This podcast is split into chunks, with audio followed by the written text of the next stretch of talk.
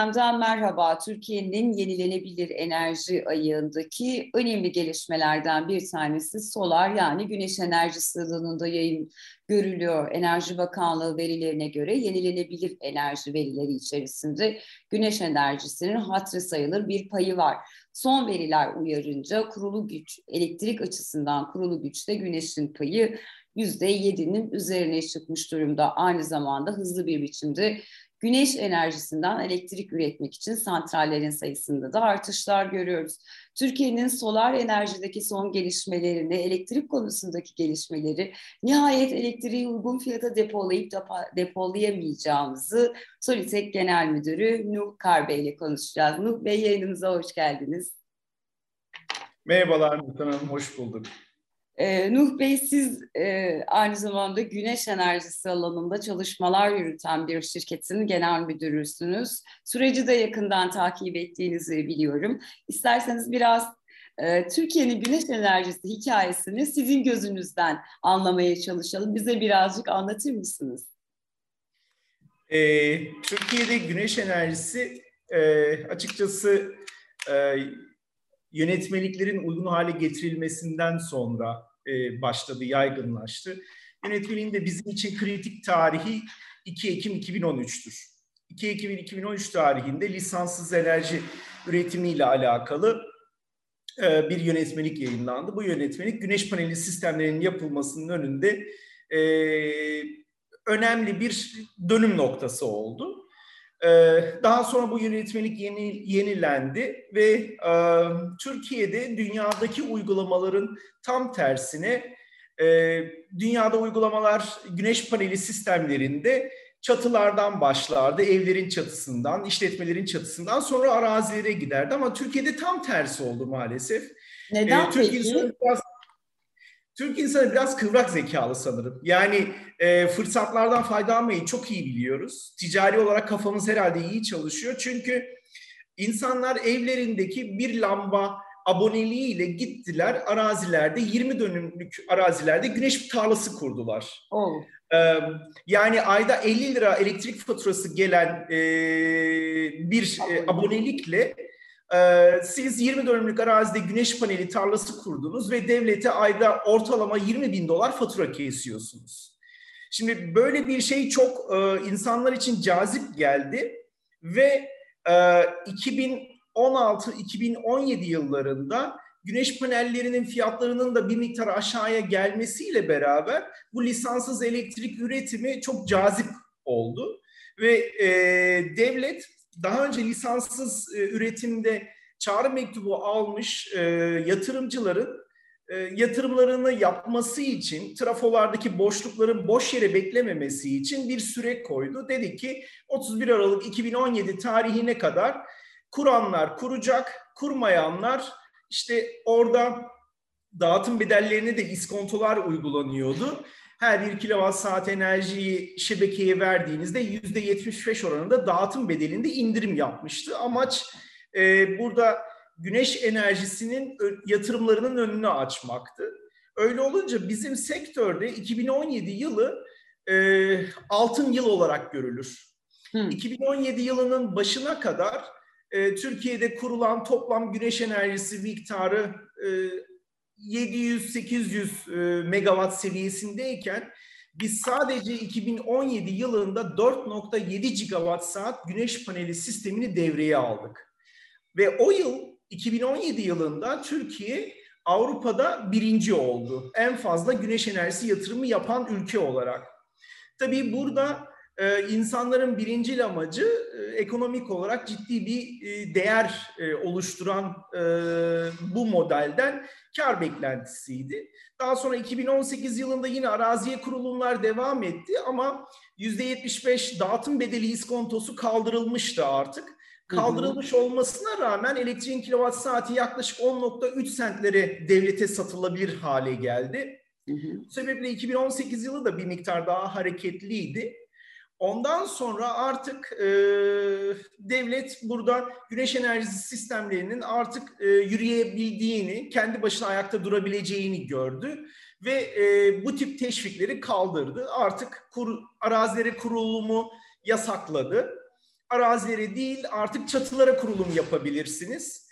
E, çünkü binlerce metrekare çatı alanları var. Öncelikle bunların değerlendirilmesi lazım denildi. Çünkü başta yapılan hata sonradan görüldü. Evet sektör gelişti. Sektör geliştikten sonra da evet bu yatırımlar devam etsin diye çatı uygulamalarının önü açıldı. 2019 yılı Mayıs ayında yeni bir yönetmelik yayınlandı. O yönetmelikle beraber artık evlerinizde veya işletmelerinizde binaların çatılarına veya cephelerine kurduğunuz güneş paneli sistemlerinden fazla enerjiniz olursa e, abone grubunuza ait fiyat tarifesinden dağıtım şirketine satıyorsunuz. Eğer bir tüzel kişilik iseniz yani ticari bir işletme iseniz artık KDV olarak ödemesini alıyorsunuz.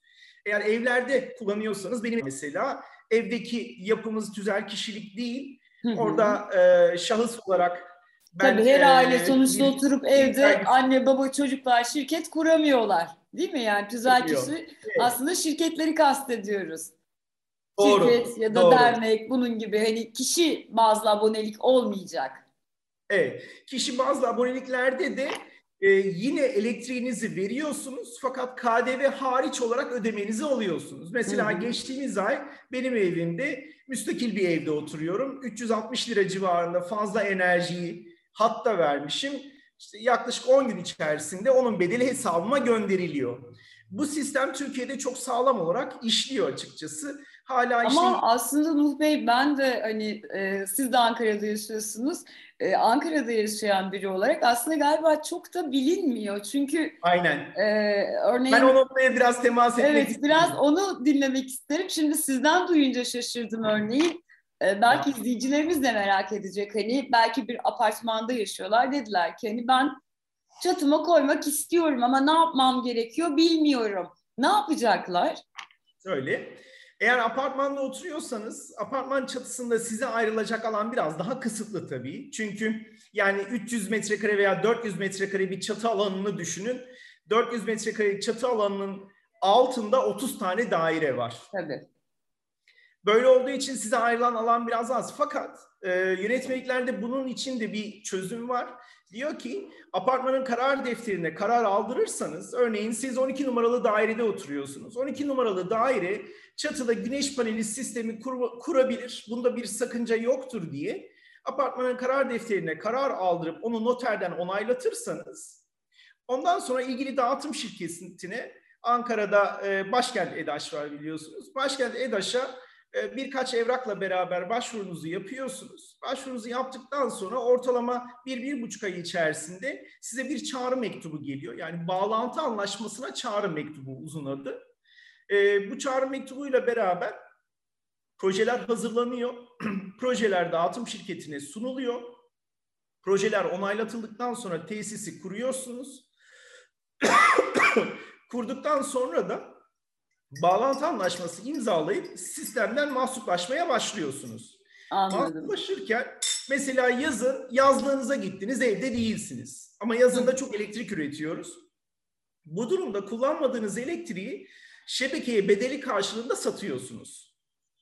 Bedel nedir?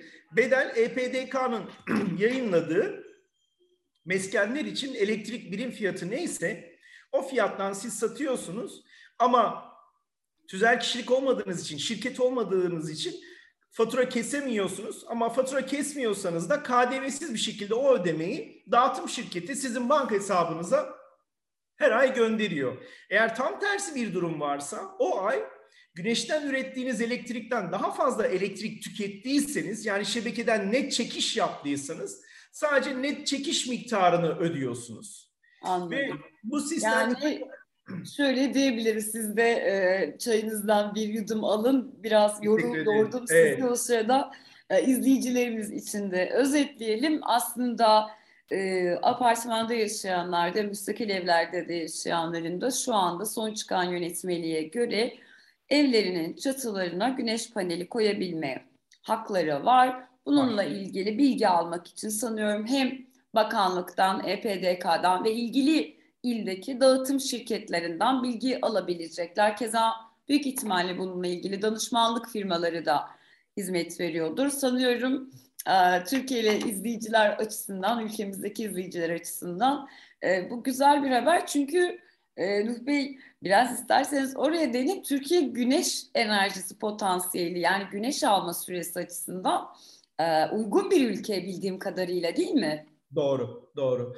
Şimdi biz projeleri yaparken açıkçası bir fizibilite raporu hazırlıyoruz yatırımcılara. Bu fizibilite raporunda e, o yatırımın karşılığında yıllık, aylık, ortalama olarak günlük ne kadar elektrik üretebileceğini ispatlıyoruz raporlarla beraber. Kullandığımız çeşitli programlar var. Türkiye ortalaması Avrupa ortalamasından bir miktar daha fazla elektrik üretiyor. Örneğin Türkiye'de bir yılda 100 birim elektrik üretiyorsanız Avrupa'nın genel ortalamasını aldığımızda 66 birim elektrik üretiyorsunuz. Yani Avrupa'nın e, potansiyeli Türkiye'nin üçte ikisi kadar. Bunun içerisinde İspanya'da var, en güneydeki, İtalya'da var ama Almanya'da var, Belçika'da var ortalamasını aldığımızda. E, her bir e, metrekareye düşen enerji miktarı e, yıllık olarak Türkiye'de 1450-1500 kilowatt saati baz alabiliriz. Hı hı. Bu da e, şu anda geriye düşen e, güneş paneli maliyetleriyle beraber Türkiye'de bu sistemin yatırımını yapmak e, gayet mantıklı olmaya başladı. Çünkü daha önce yani 2016 ve öncesine baktığımızda güneş panellerinin dünyadaki maliyetleri çok yüksekti. Evet Fakat ben de onu anda... sormak istiyordum aslında. Ee, belki böyle bir ön yargı haline dönüşmüş ya da bir tabuya dönüşmüş. Tamam güneş çok güzel ama çok pahalı oradan elektrik üretmek diye bazı cümleler duyuyoruz. Ama galiba evet. siz diyorsunuz ki artık öyle değil. Artık öyle değil.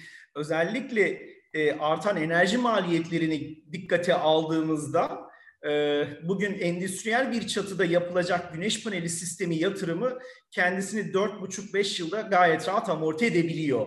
Hanelerde yapılacak yatırımlar ise yaklaşık 7 yılda kendisini amorti edebiliyor.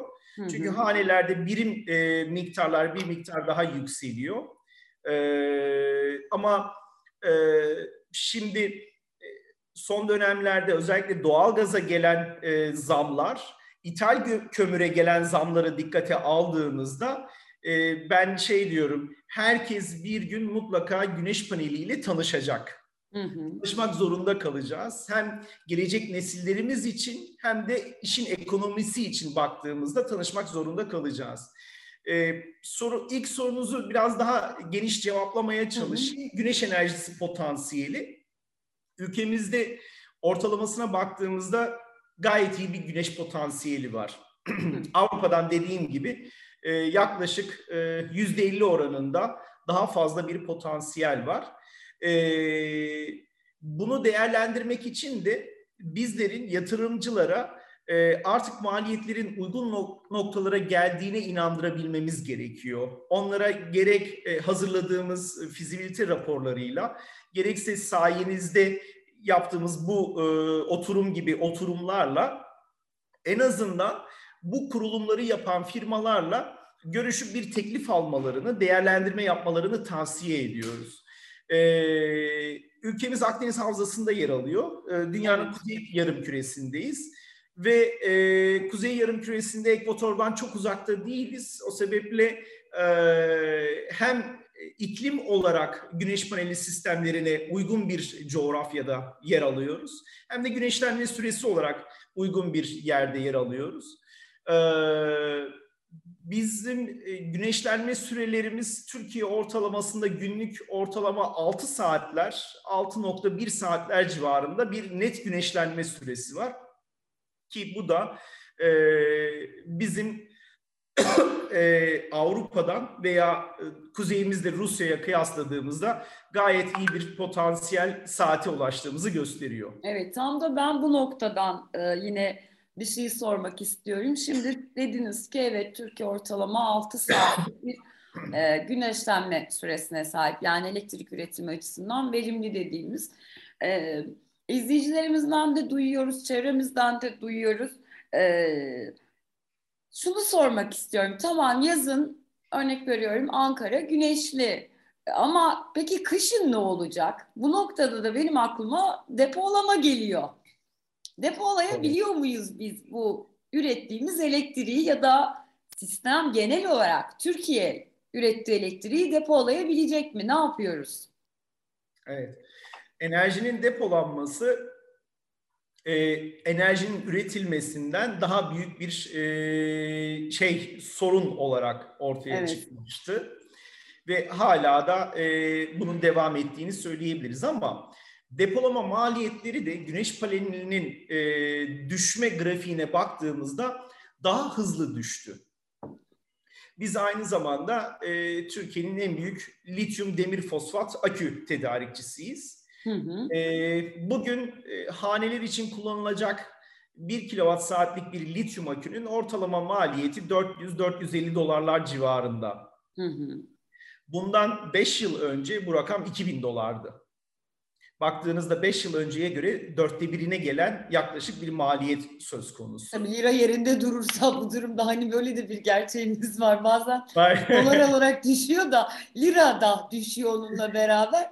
Bizim için hani şey gibi olabiliyor. 450 dolar o zamanın 200 2000 e, doları gibi bir şeye gelebiliyor ama tabii bu hani genel enerji denkleminde Doğru bir parantezimiz olsun. Yani Buyurun, evet devam bir parantez açtınız. Maalesef hani maliyetler e, döviz cinsinden olduğu için ben de döviz cinsinden kıyaslama yapmam evet. gerekiyor. Yo haklısınız. Ben de kesin rakam veremezdim. Çünkü örnek veriyorum program yayına girdiğinde hani dolar değil TL deseniz o değişmiş olabilir hani.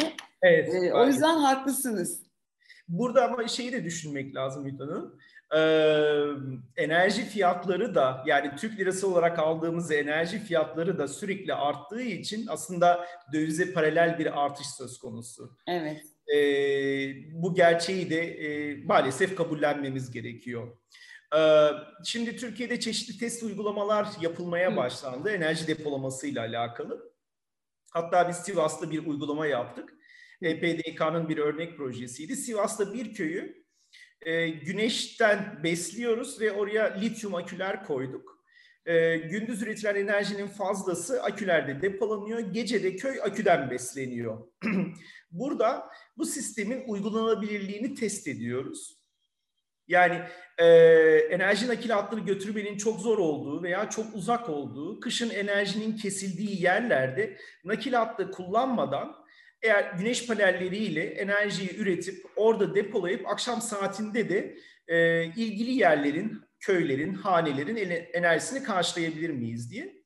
Testlerimiz fena gitmiyor. Yani ilk yatırım yap, maliyeti e, dağıtım altyapısı olarak kurmak yerine güneş artı depolama yaptığınızda feasible hale gelmeye başladı artık. Yatırım yapılabilir hale gelmeye başladı. Ama e, burada marjinal faydalar söz konusu. Yani devlet olarak siz enerji talebi olan her aboneye enerji götürmek zorundasınız. Sosyal devlet e, görevi gereği. E, ama ticari olarak baktığınızda enerjinin depolaması marjinal başka faydalarınız yoksa hala maliyetli. Geçtiğimiz haftalarda Uluslararası Enerji e, Kongresi kapsamında yaptığımız bir oturumda yine ben bahsetmiştim büyük tesisler için e, 1 kilowatt saat enerjiyi depolamanın maliyeti yaklaşık 7 sentler civarında, 7 dolar sent civarında. E, 7-7,5 civarına geliyor. E, bugün çıplak enerji fiyatı e, ortalama ticarethanelerde 73-75 kuruş seviyesinde olduğunu düşünürseniz depolamanın maliyeti de enerjinin kendi maliyetine eş seviyede. Evet. Bunun için bir miktar daha beklememiz gerekiyor. Yani depolamanın daha yaygın kullanılabilmesi için. Biz e, ürün satışları yapıyoruz, bir miktar talep oluyor ama bu talepler marjinal e, bazı ihtiyaçları gidermek için. Yani enerji kesintisine tahammülü olmayan işletmeler olabiliyor. Tabii. Enerji kesildiği takdirde tekrar fabrikaların üretime geçmesi ciddi vakit alabiliyor. Bu tip yerler için depolama veya evlerde jeneratör kullanmak yerine enerji depolayalım, güneşten üretelim, onu da depolayalım deniliyor. Bu tip noktalarda enerji depolama bir şekilde size marjinal faydası sebebiyle kullanılabiliyor. Ama büyük montanlı enerji depolama için sanırım iki yıl daha beklememiz gerekecek. Pandemi sebebiyle ertelenen bir fiyat düşüşü olduğunu çok net olarak görüyoruz. Hı hı. Normalde 2021 yılı içerisinde akü maliyetlerinin yani geniş kapasitede enerji depolamak için gerekli olan akü maliyetlerinin şu andaki rakamların %30 daha altında olmasını düşünüyor idik.